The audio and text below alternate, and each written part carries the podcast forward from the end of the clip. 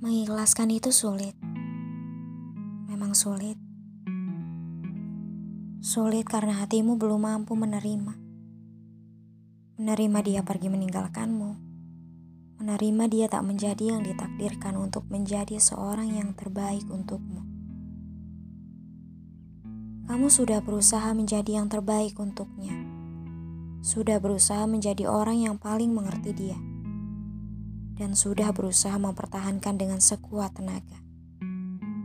Namun akhirnya kamu harus belajar ikhlas ketika kenyataannya dia harus kamu lepas. Kamu mungkin bersedih, bahkan menangis. Kamu merasa kehilangan, sangat kehilangan. Hal semacam itu adalah sesuatu yang wajar. Tidak perlu merasa dirimu lemah karena bersedih setelah dipaksa menerima kenyataannya. Tidak perlu menyesali. Tidak perlu merasa bersalah jika harus melepaskan orang yang salah. Berusahalah mengikhlaskan, sebab mempertahankan perasaanmu sendiri adalah sikap yang salah, dan tetap memperjuangkan orang yang salah adalah sikap yang bodoh. Mengikhlaskan bukan berarti harus melupakan.